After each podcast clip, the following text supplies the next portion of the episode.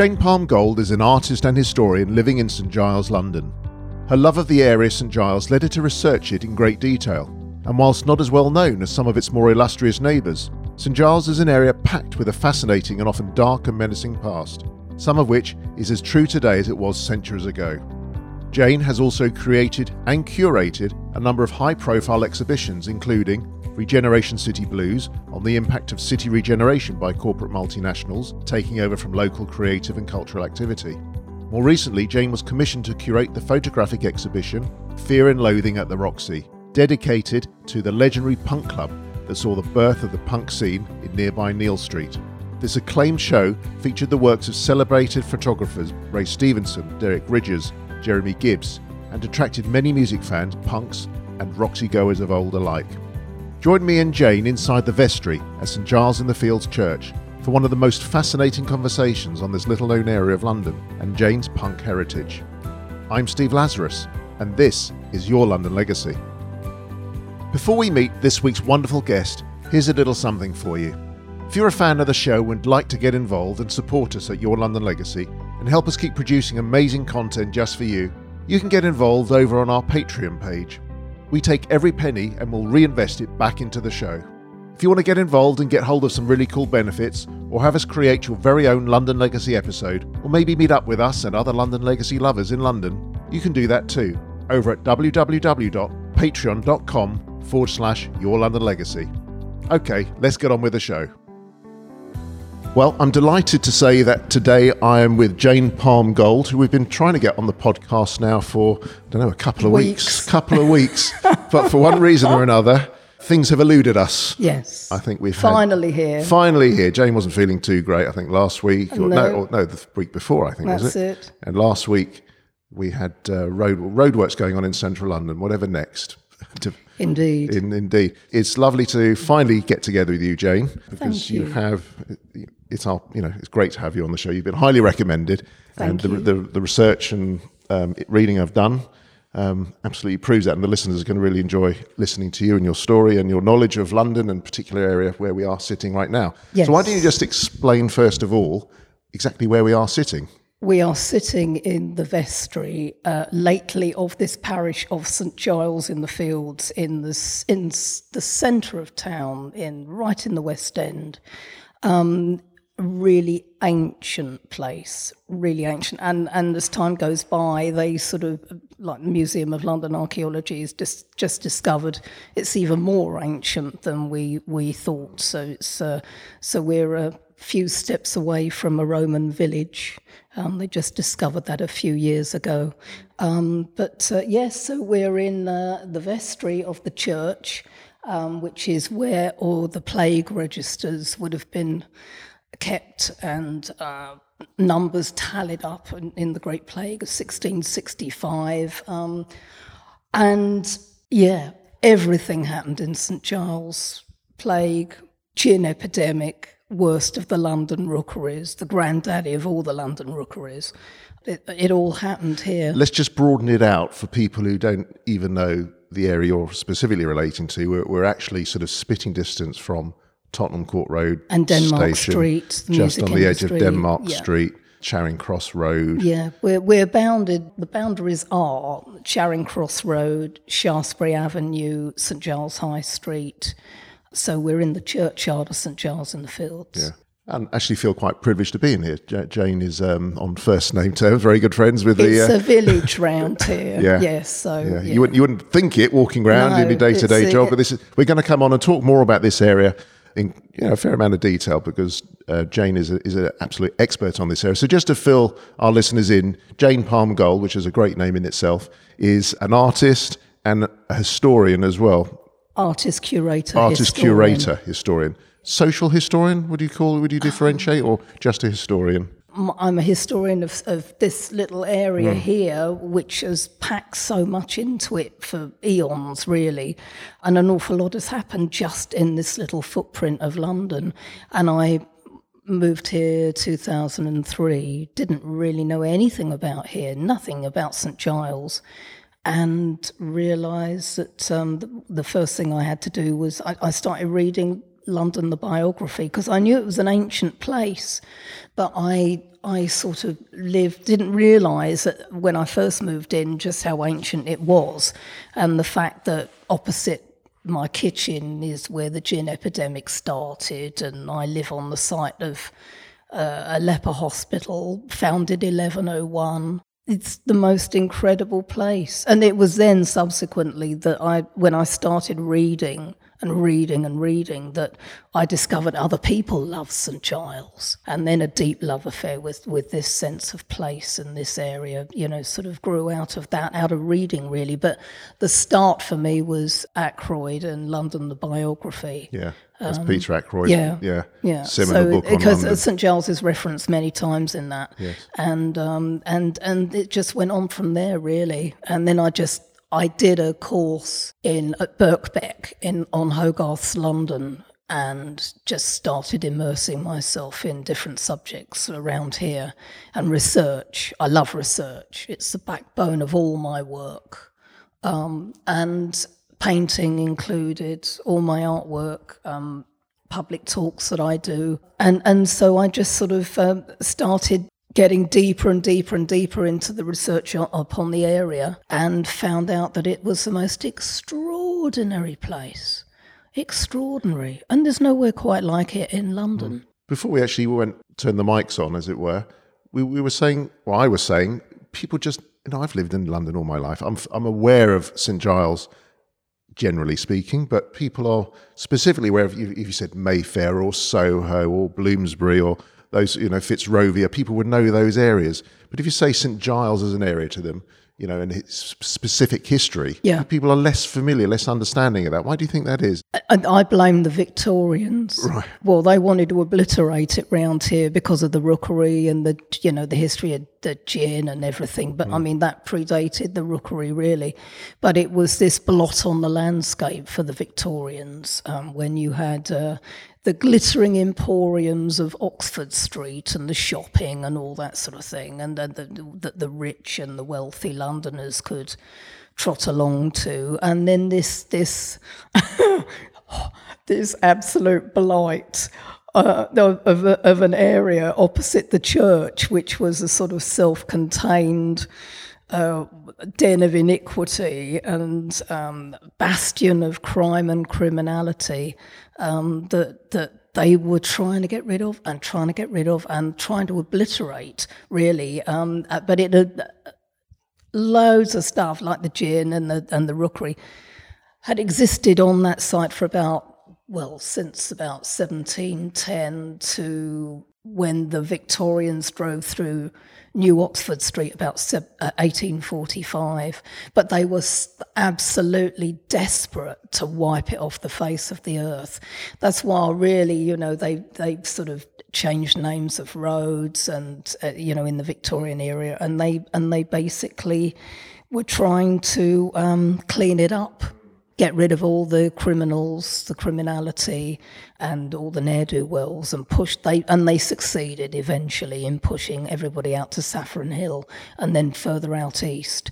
But they were all here for a long time, and um, people, the, the authorities were trying everything to get rid of it, erase this blot on the landscape, really.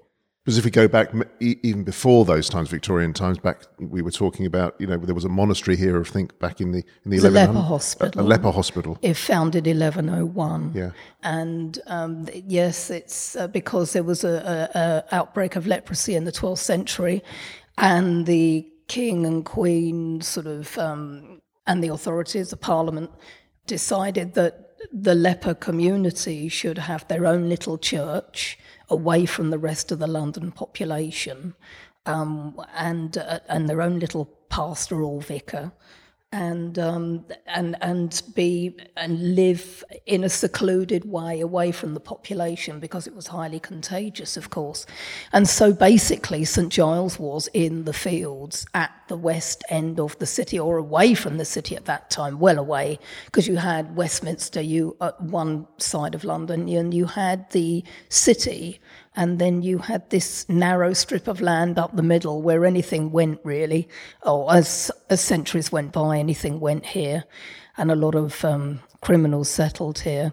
But you had this little church, and um, just along from um, Witch Cross. Uh, which was further down the road. Not little... the very church we're sitting in now, but the church. There would have been a church on this. this there this would site. have been, yes, but it wasn't known as St Giles back then. Okay. Was... It was only known as St Giles when the leper hospital was founded. Right. And nobody really knows what it was called before that. That's lost in the mist of time as well.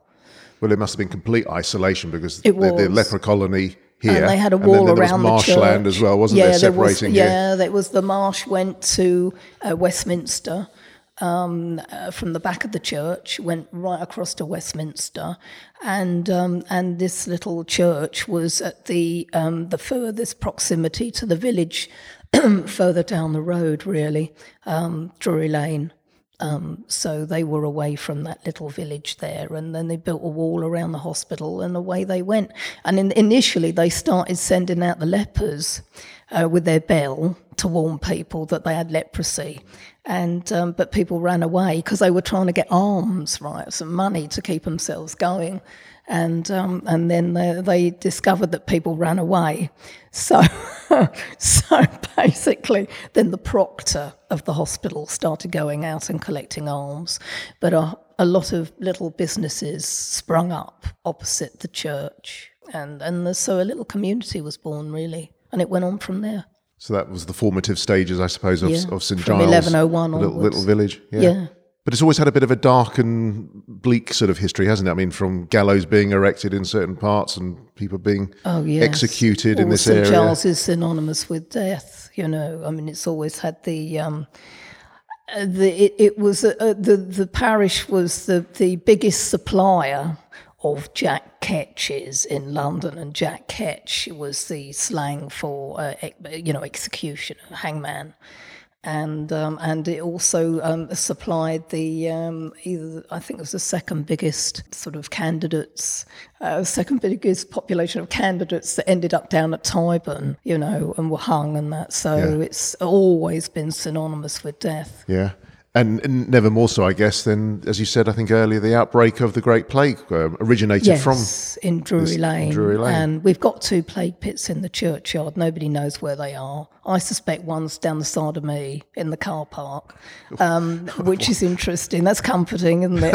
Um, which I don't really care. Why, why, do you think that? Um, and, and no, because not they, a bad smell wafting up still. And no, I just I've got maps going back. Right centuries, mm-hmm. every map of this area. And um, yeah, so nothing re- was really built there. Um, they don't really know where the plague pits are. But um, what happened was um, the first church was uh, demolished. Then the plague happened. Um, uh, but the next church only lasted 100 years. The plague happened. And if you go into the crypt of the present church, the floor, the, the basement floor was the level of the second church, the floor of the second church. So the land was built up around it with all the dead bodies from the plague, and the walls fell in of the first church, the second church rather. So they f- fell in because of the numbers of bodies in the churchyard, and then they had to rebuild this current church. They built this one, and Flitcroft designed it. So so you mentioned the term rookery. What does that actually? What does that represent? It's interesting when I when I had the show with the Museum of London, London's Underworld, Unearth the Secret Life of the Rookery.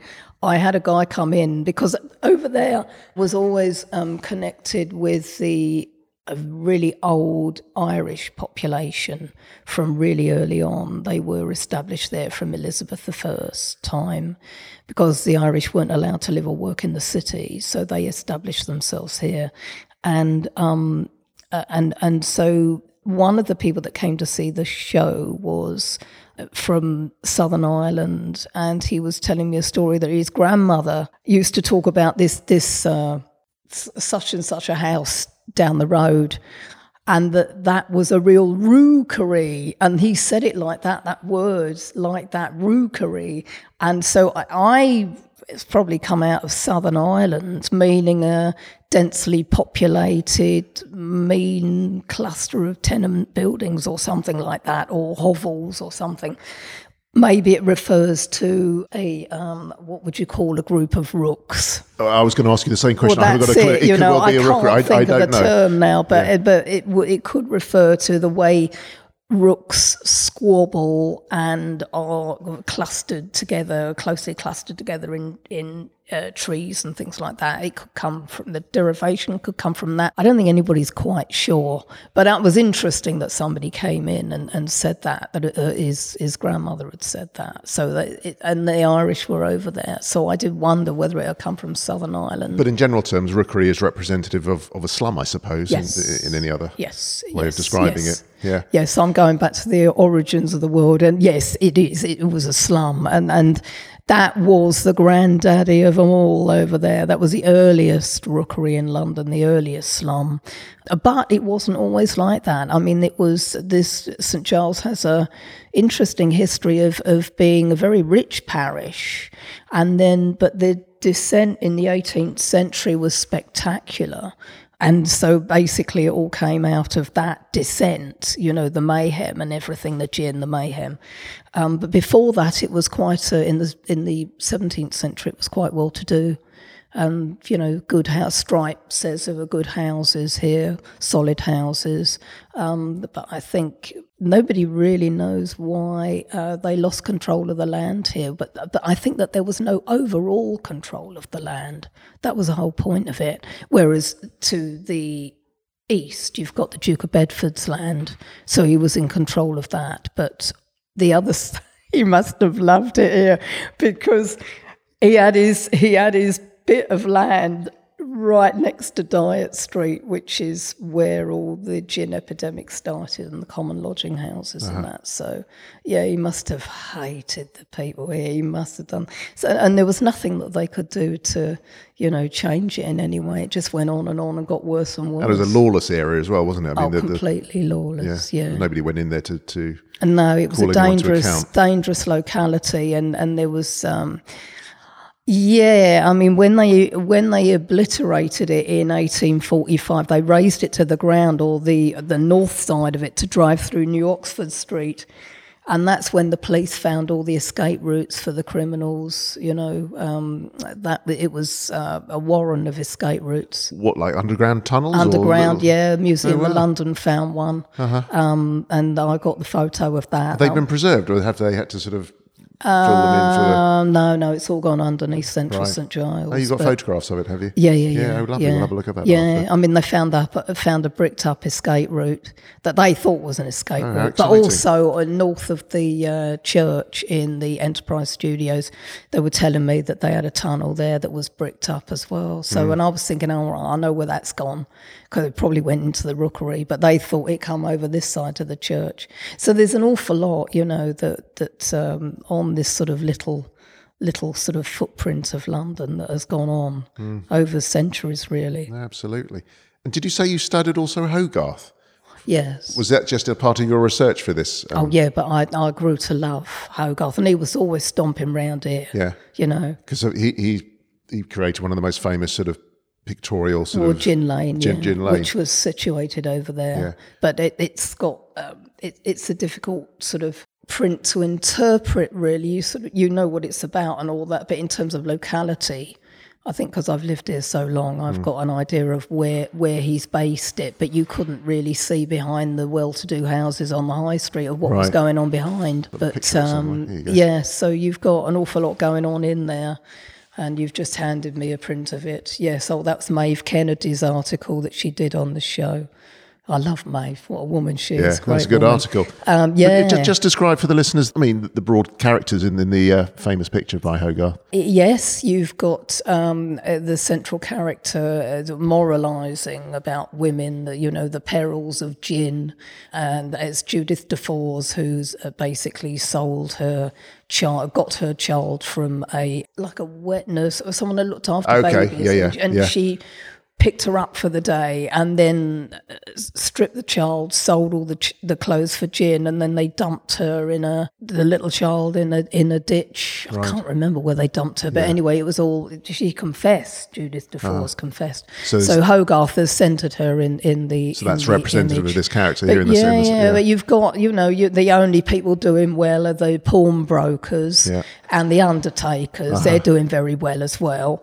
Um, uh, but uh, and there are uh, people being dug up in. The, I love It's a gruesome- dug up in the uh, in the churchyard. You see, the churchyard is here. Uh-huh. So, there, but there are all sorts of reference points around here. So they're being dug up to you know probably sell the coffin on for gin, and people are going mad and blind and uh, dropping dead on the spot due to wood alcohol poisoning. So there's a lot going on really, and uh, yeah, I love it. Love it because it's just you know it's very rock and roll St Giles actually. I mean that that, that was something that struck me when I because I you know big um, history you know in my life big influence on my life and uh, big links with my you know my background and that's why I land here and I think oh my god isn't it rock and roll you know and there's the birthplace of the music industry and uh, So when did you arrive in London? Let's touch on that a bit now. 84 84. yeah, wait, but, wait, but I'd all I'd grown up thirty miles away in the awful Crawley crosses herself. I hated it. I absolutely hated it because I was a fish out of water there. And why, why um, did you hate it? It was just sort of grey and dull and not, uh, not a lot going on. completely. Thatcherite Right. and um, extremely uh, full employment and well uh, very strange people there really outwardly hostile to me because I always dressed up since I was 13 and I was wearing 40s gear like inherited from my aunt when I was 14 13 and so I've always sort of decorated myself and dressed up and clothes have always been interested in clothes and um, and so always have, has, have done that, you know, and expressed myself in that way. So were you, re- were you rebellious as a child? I mean, with your, with your par- you grew up with your parents? Yeah, yeah, yeah. And how do they consider you as a rebellious kid or just I thought they. Were, I think they thought I was very creative and bohemian. but you know, it's an inner thing. You know, Yeah. it's just that, that sort of force that's you know Yeah. comes out. So did you find yourself associating with other kids in your school sort of when you were going through this teenage growing up phase, as No. it were? No. You were you were literally out on your own? Yeah. Yeah. So and, uh, and I, I went to gigs on my own as well. Yeah. You know, because I couldn't find anyone to go with, so Really? I thought, fuck it, I'll go. yeah. and that, and that I started going when I was fourteen. So where did you go to gigs? Was that local to where you lived? You actually came into London on your own? And Brighton, yeah. Seriously? Yeah, there was. Yeah, I was. Yeah, when I was fifteen, I was. I did um, Queen's free concert at Hyde Park in in the '76. Uh-huh. Uh, your your listeners will date me now. Um, anyway, yeah. So and and that God, uh, that was bonkers. Yeah, th- yeah. Anyway, so um, yeah, that was that. I found myself in a situation. But that's really that interesting, was- actually, because I've interviewed a number of people of a let's say, of a certain age. I won't give your age away, but of a certain age, our sort of generation, and Yeah, but think of the bands you saw. I mean, fucking hell, the people you saw. yes, yeah. Extraordinary. I know, I know, but I'm talking maybe sort of, you know, Soho George, who Yeah. Went on Oh, his he own. pre- he predates He, me bra- he, he does predate us, but he went Yeah. on his own by by foot as a young kid, even younger than that, Yeah, to, yeah, to take in the sights and sounds and go to gigs and peer in these coffee shops of, of London. Oh, you know, back in the fifties. You're doing a similar thing. You know, back in the seventies. I was escaping out of Crawley because I hated it, and I and I felt such a big affinity to rock and roll really early on. Uh-huh. You know, Bolan was my first idol, and T Rex and that. But then, you know, I was too young to go and see them. But then, uh, I, but I was just thinking that in those days, whether I don't know whether you sneaked out and didn't tell your parents where you were going, or whether you had their full consent, but today our society would frown on, upon kids going out at a young age to, to gigs. You know, living out in Crawley, then coming in on their own to London. It, it just wouldn't happen, would it? I don't know, really. I don't know. I just never thought about it. I had a will to go and see these bands and that, and uh, and uh, also, you know, and have an art career. The will was really like iron in me, iron will, and uh, yeah, I was like. yeah, so so, but I, it was interesting because the first gig I ever went to was um, was Queen at uh, Hammy, Hammersmith Odeon. And it was the first week that Rap, Bohemian Rhapsody, was number one. Uh, but I wanted to go and see him like at the Rainbow the year before. But no, you're too young, you know, I was 13 and I couldn't go. Um, but God, I was desperate to go. Anyway, um, I went to see them and uh, that was life changing. That was extraordinary. And overnight, my life changed. And I way? knew In what way? You just mean something clicks? it in- led in to the Royal College, led to the Royal College of Art, because um, I thought, well, if you ever saw them come on stage and or ever ever saw them live, they were, God, they were a sight to behold, and they had the most enormous sound, deafening, and they, you know, d- deafen people, blind people with all the pyrotechnics and fireworks and all of that, and they were really aggressive, and really in your face. They were, you know, and flippant. They were tough, and they were. It was muscular, and it was fucking great. What a band they were in the seventies. I mean, it was Yeah. pale bloody shadow of themselves now.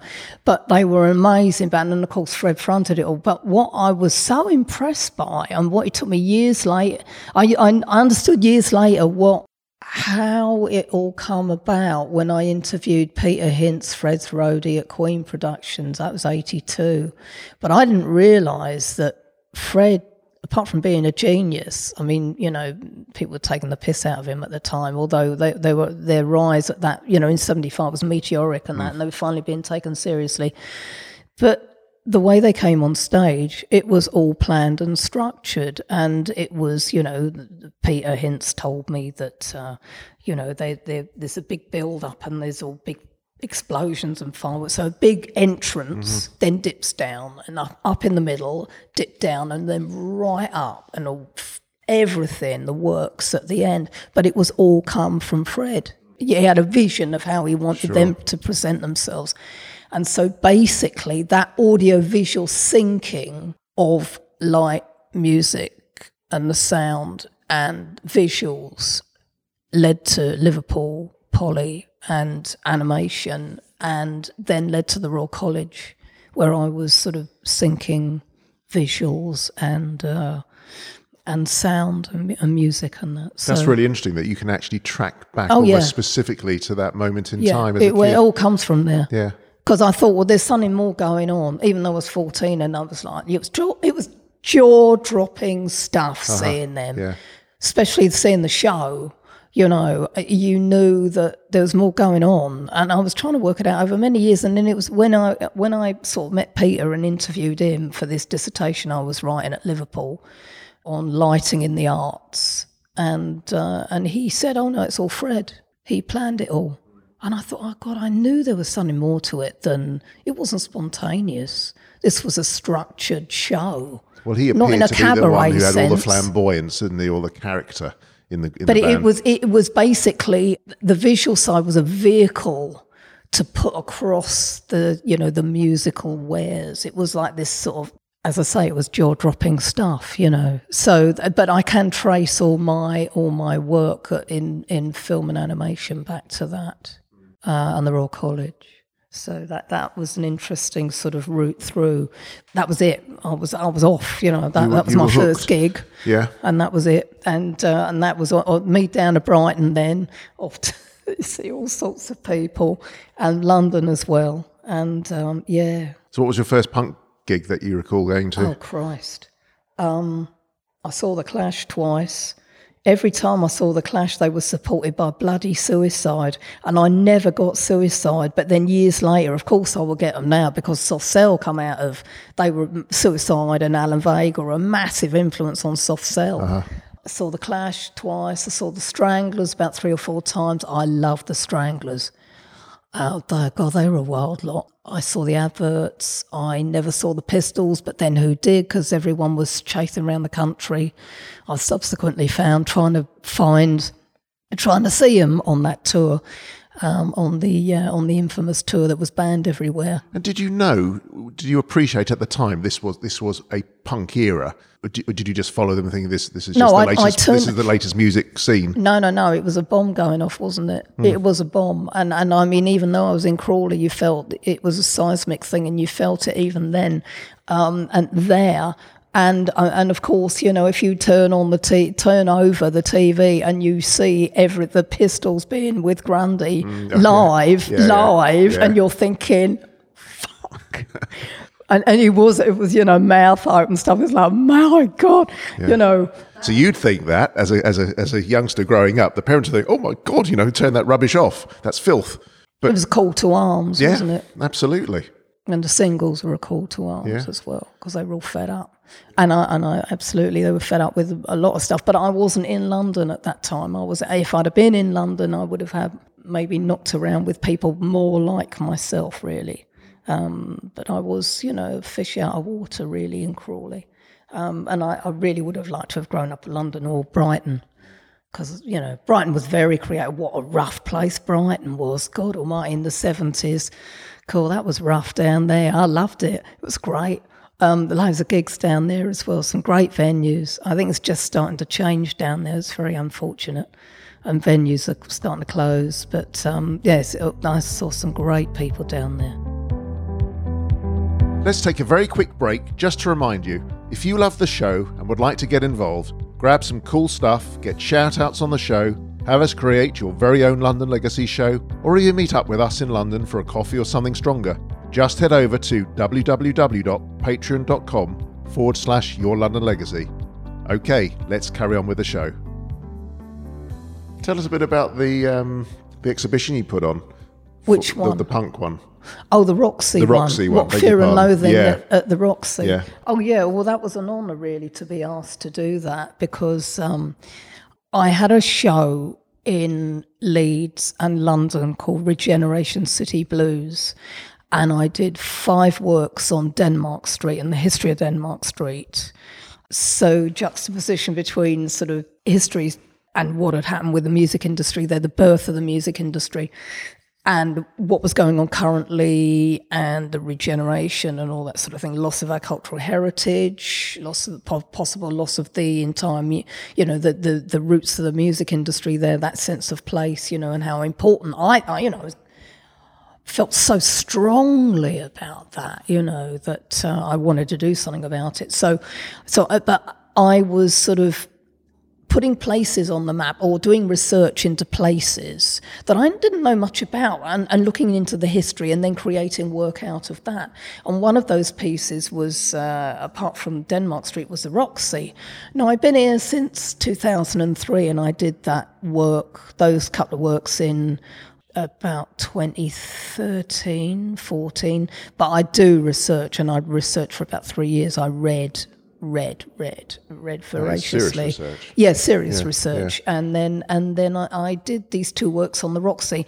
And just before I had the lead show of Regeneration City Blues, um, which was first, I someone I knew said, "Well, you should interview Andy and Susan, Andrew Czezowski and Susan Carrington. Um, Andy with Barry Jones created the Roxy." For the sake of our listeners, just remind us what the Roxy was Oh well, and it where, where it's the situated. the legendary punk venue where it all began in London. I mean, Manchester was just slightly after, or possibly more, possibly at the same time, but that was where in the first 100 nights. You know, the next wave of great British bands come out of that venue. The Clash, The Damned, The Adverts. I mean, The Jam played there. Everybody, the Strang, no, Stranglers didn't play there. They kept trying to play there. Things kept going off there, and they couldn't play. But Adam and was later. Adam and the Ants, Siouxsie and the Banshees. So the first 100 nights, in particular, the Clash, the Damned, Siouxsie, Pistols never played there, but that was the epicenter of punk in London, and it was in, in Neal Street in Covent Garden. And so I didn't know anything about it, and so I I, I did all this research, and these paintings came out, um, and did the paintings, and then went to down to South, South London to interview uh, Andy and Sue, and had a lovely time. And uh, they were, and I was, and from the questions I was asking them, they knew I'd done my research, and I'd, I'd researched an awful lot. And so when it came to uh, the Seven Dials Trust um, and their People's Plaque, they've been sort of putting plaques on buildings of historic note, either connected with people or um, events that happened there. Uh, and so basically, they they they wanted to do one for the Roxy, and they they met with Andy and Sue, and uh, needed someone to organise it all. And uh, so Andy and Sue put me forward, and it's sort of I was asked to find the unveilers. Uh, for the plaque, and I was asked to organise a party, and uh, and Shaftesbury PLC asked me to curate an exhibition which is what I did. And I had very little time to do this exhibition. I don't know how I pulled that one out of the bag, but I've got a history of, history of working night and day. Yeah. It's amazing. Christ, we were, it's amazing what deadlines I, can you do took the words out of my mouth. It's amazing what a time restriction can do for you. Yeah, I was. Oh god, there was one week where Jordan, Jordan on Facebook's going, "Go to bed," and I, no, like I'm, I'm putting dinner, dinner again tonight at three fifty nine a.m. Just go to bed, you know. But there was work to be done, and I had to do it, and I loved it, loved every minute of it. Anyway, basically, the show was photographers that were there and shot these, you know, the Clash, the Damned, people like that, and and so um, Derek Ridgers and Ray Stevenson, uh, and uh, were featured photographers, and uh, I found Jeremy Gibbs as well, who. Who's got the most extraordinary amount of work? Um, who went out every night of the week to see punk bands, you know. So we reproduced some of his diary there. You know, he was going to Red Cow, Hammersmith, and Hope and Anchor, and all sorts of places, and the Roxy, and all this. And these these photos weren't staged photographs. You know, No, you know, they were- th- they these were- were, raw footage taken. You know, Oh, the, yeah, yeah, it was all acting, going off. People were kicking off speeding their nuts Yeah. off, you know. I mean, it was they, because all that movement, and you know, everyone was, you know, I wasn't speeding, but that, because I don't do drugs, but but everybody was speeding, you know, and and then you can see it's amphetamine fueled, you know. Must have been the most incredible place, you know, because I never went there, but so subsequently I come into contact through the party and organising it and inviting everybody. I started to meet all these amazing people that were a bit older than me, but that they were there at the epicenter. You know, they had some um, wonderful were stories told- tell. Yeah, incredible stories. And it was a, it wasn't a big venue. It was very small, wasn't it? It was in a basement. Yeah, yeah, yeah. very low- Upstairs and downstairs, Upstairs, but, but, mainly the downstairs. gig was downstairs. yeah. I think with the bar on a very low ceiling. Yeah, it took yeah, up yeah. a yeah. couple there was pink. people. Ceiling was pink. In my research for the paintings, I found like I was trawling the net everywhere, like and making composite. They were composite paintings, or the one downstairs was. And so, yeah, I, I found these Polaroids. Polaroids. Who had a fucking Polaroid camera then? Polaroids of the ceiling of the Roxy. It was bright pink. And I'm thinking, oh my God. Anyway, that went in because I thought, well, I'll be historic. I'm, I'm, I'm one for being historically accurate. yeah. So, uh, yeah, that went in. Anyway, so yeah, a good time was had by all. So, That's organised fantastic. all of that and uh, curated the show. And um, I'm trying to think of the, the other photographer who's a woman photographer. And her name, her pseudonym was Crystal Clear. Um, and she's in 100 Nights of the Roxy, her work. And it's the most incredible, incredible work. And she's very big in the film industry, advertising industry now. And I wish I could remember. Don't worry, name. it'll co- it'll come back to you if you remember it. We But can give it give it a shout out at the end. Yeah, oh, and oh. she shot Wayne County, all sorts of people. But we, I used a Wayne County or Jane County, Jane County, and the electric chairs in the in the show. Do you still are you still into to punk in a big way, or you just Oh, listen to it occasionally yeah. when you? Uh, no, I no, no, I listen to it all the Do you? time. Yeah, yeah, yeah, and um, and and a lot of goth stuff, and uh, yeah, that, so yeah, yeah, that's that sort of yeah. Listen, but but also Dowland, Mozart, Smetana. You know, Very eclectic stuff. mix indeed, Yeah, yeah. even folk stuff. Yeah, I was. I must admit, I think I was probably just a little. I don't know, too young. I just just missed out on probably appreciating punk as I was growing up. I mean, I, w- I was aware of it going on, and it's sort of. I, sp- I don't know. I sort of found a little bit intimidating, I suppose. And Yeah, yet, it's great though. which, which of course is exactly what it was meant to, meant to be, wasn't Put it? me in the It- middle of yeah, no, No, absolutely. loved it. Loved But, it. um, oh no, I, don't- yeah, so- I don't care. So you know. even Adam Ant had an impact on my on my life, as I said to you before we came on the uh, on live. I Yeah. dressed up in 1981 as Adam Ant Yeah. and gate crashed a party and met my wife, who we're, we're still together with to this day. So I've got Adam Ant to thank, you. you know, Yeah, yeah, Adam and the Ants to thank, Yeah, and yeah. Uh, post punk, Yeah. if you like. Yeah. I've still got a picture of me somewhere. I'm not going to produce it. Oh. you could have had it in your exhibition. that would have ta- turned everyone away. So, what are you working on now then? What's your latest passion? I've been researching uh, again uh, on this area, but I'm, I'm getting waylaid really by by other interests about abstract work, doing painting, painting myself really, and what uh, yeah. So tell, us, tell us a bit about your, your, your art, the actual work that you do. Well, the the work around St Giles is it's about sense of place, psychogeography infused by the history, a lot of juxtaposition going on It's in the word, works. psychogeography. Yeah, What, what does that mean? Um, it it basically it's related to sense of place and, and sort of historical resonance and, and also history repeating itself. And uh, and I, you really, if you live here, it's it's um, there's a lot of that that goes on, and and it's I mean the most extraordinary things happen in this place, and it's quite Hogarthian in a way.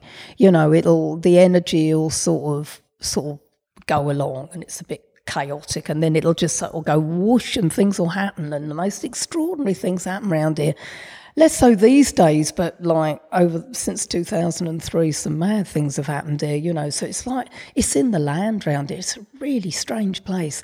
So I think it's pretty Hogarthian, you know. yeah. So I sort of my work is sort of infused by that, s- eh, infused by things I've witnessed from the window, or you know. Yes, I did read somewhere what you saw of, from the uh, window. I don't know, oh, drug oh. pushing and drug taking. Oh, and- incredible stuff. Yeah. Yeah, I could tell you for hours the stuff I've seen. But I was drawing, as also observational drawings of, um, you know, people on the street and the homeless and life, really. I was drawing and depicting life because, you know, we, it, we're in this so called period of transition, you know, this sort of St. Giles renaissance in inverted commas that's never really happened. I mean, well, it's still we're still sort of, I suppose, heading towards it now. Mm. You're, you're referring to the regen- redevelopment, what they call the redevelopment and regeneration, and all of that. I mean, they, they can't obliterate the history of the area, and it's in the land. You know, they can't obliterate that. You know, it's a it's a very powerful place. This place, it's really powerful. So you know, all all sorts of things still go on because mainly connected to. I mean, something I have noticed uh, when I for years now when I was uh, started living here you know, I'm like people it's like leaving their cars outside and car doors slamming and revelry and all that sort of thing. It's not anymore really? at night. No, no clubs, no music Uh, because the clubs, yeah, all clubs gone, and bars are all shut gone. down. That's Yeah. changed. Yeah. That's massively changed things. So, but uh, yeah, I mean, it's it's um, interesting the way it's changed around here. So do you think that's for the worse? Or do you think Yeah, I it's, do. do you think it's the next I mean, stage I, I've been of in. No, I, of the I? I lament the fact that we've got no live music venues or hardly any in the centre of town. Do it? Do we have any left? I can't think of any really. The borderline's just gone, so it's all gone. Uh, and the pubs, uh, you know, the the rock and roll pubs, they've all gone as well. Yeah. So you know, there's you've got to go down to places like Brighton or the south coast, somewhere like that. You know, I like Hastings very much because that's you know still pretty rock and roll down there. Is so it? Southend, yeah, yeah. Um, and they got some decent music venues there. But too. do you think the lack of music, live music venues aside, do you think the regeneration and some would call it the gentrification of Mm. parts of London, such as do you think that's a, a retrograde, a backward step? Yes. Or do you think it's just part of the natural evolution of? No, because it's wiping out. I think it's international market forces Mm. at the top end, and um, you know the buying up of land, the forcing up of rents, rates, and basically businesses don't survive. And some, you know, little businesses might have been there sixty years, like restaurants or, you know, and um, and I think it's desperately sad. So it's basically the homogenization Oh, of that I agree London and the blandness now, which I think is, you know, desperate, desperate. But haven't most of us only got ourselves to blame for that, for frequenting the uh, the Costa coffees and the Starbucks and the Oh, same I don't places agree with find- them either. Yeah, I the, know. the same places you find wherever you go. but then they Craw- get all the tax breaks, don't they? You Yeah. know, I mean, it's it's. But we- like, we're the yeah, ones who world has patronise them. You know, I will always frequent independent places. Sure. You know, I think that that's very important to support like local little businesses and uh, yeah. But it it's it it it goes because basically, I mean. There's hardly any art galleries now. Like you know, the gallery owners of uh, there aren't many in the in the centre of town anymore. That a lot of that has been swept away. So where do you exhibit your work? Well, I get. I'm lucky enough to. Um, I can get shops and that sort of thing. I've, I, you know, I've had, I've got a good relationship with uh, Shaftesbury.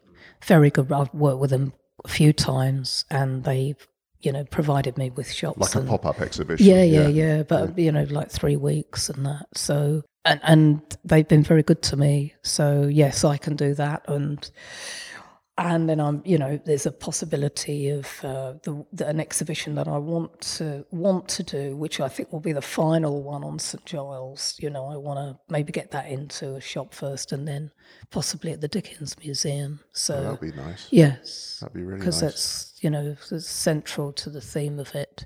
So, but um, yeah, I mean it's yeah. So my but my work is moving away from that and uh, painting more from inside. Really, What is your style? What's your method of painting? Is it is it sketch? Is it watercolor? Is it oil? What is it?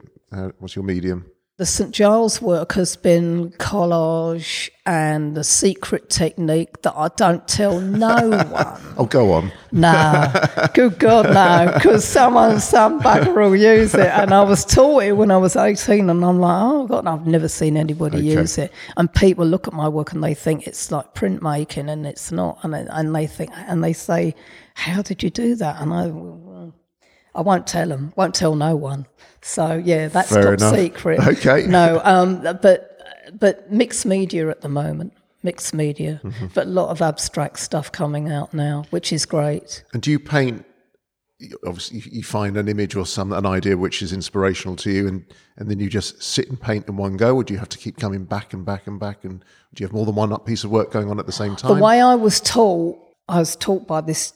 I mean, he's a, he was a bloody genius, really. Ray Fields. No one will have heard of him, but um, if you know your history of British animation, you probably would have come across his name because he basically got a whole load of us into the Royal College of Art. But Ray was a painter at Liverpool Poly, and he ran the animation. Professor Ray Fields ran the animation department and uh, he got a whole load of us into the Royal College of Art. But we weren't. It wasn't humorous filmmaking.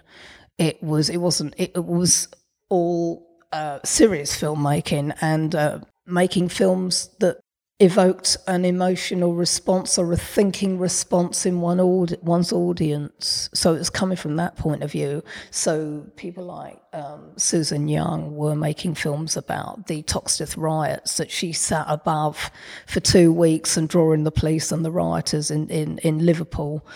And then made a film came out of that. And Jonathan Hodgson made a film about observa- observational sort of stuff on dog walkers and dogs, and then made the famous nightclub. And Sue made Carnival, which was a very famous film as well about the. She got a bursary from the Royal College to go to uh, Brazil and made a film called Carnival.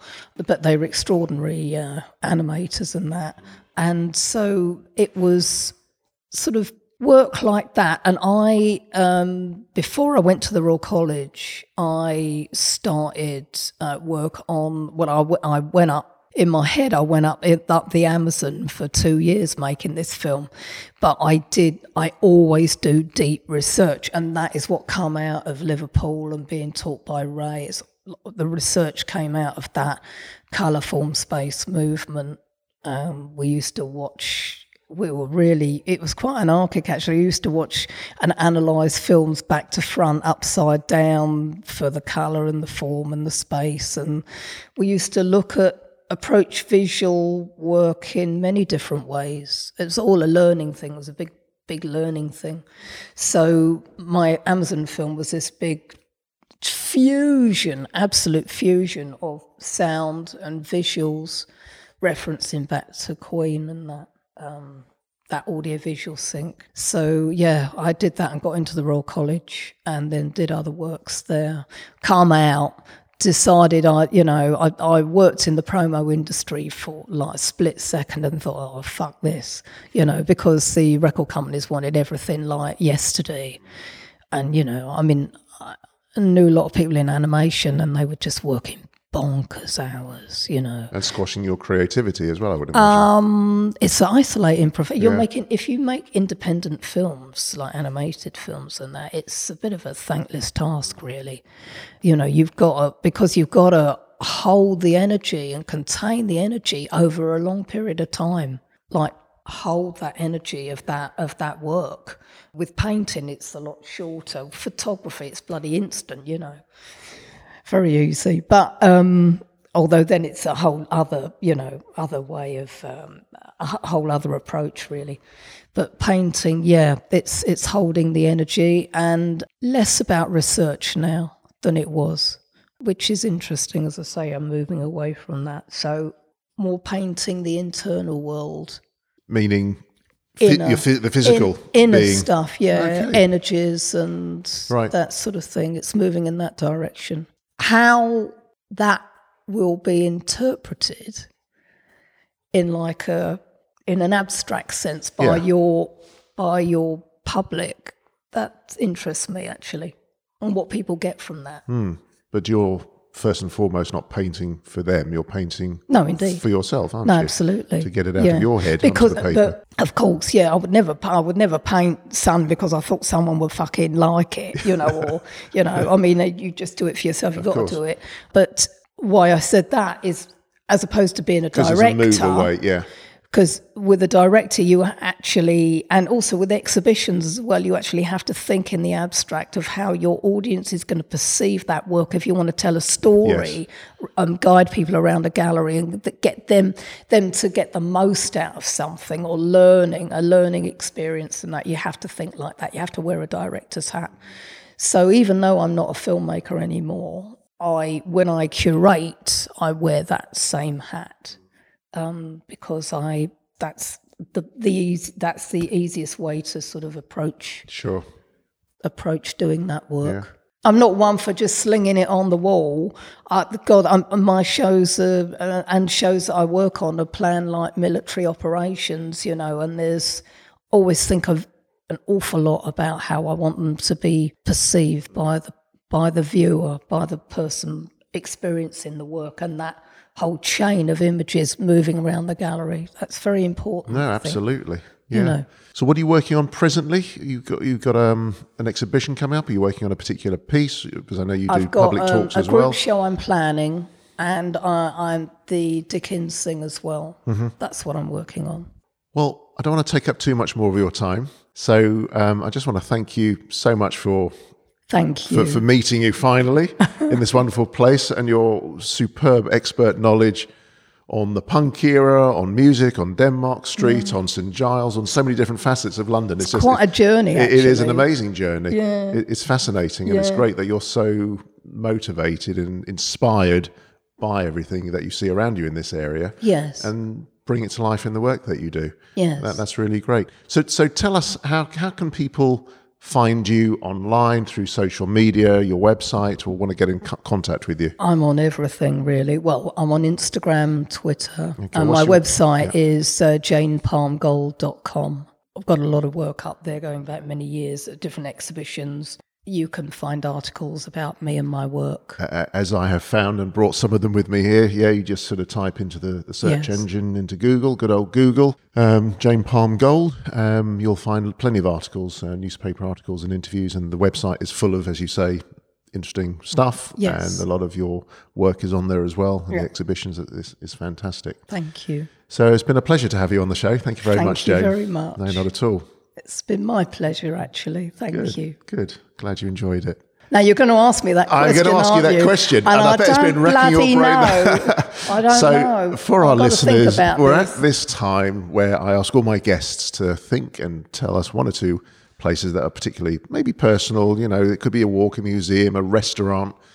I don't know, somewhere. That, given that you love London and St Giles so much, it wouldn't surprise me if it's somewhere around here, perhaps.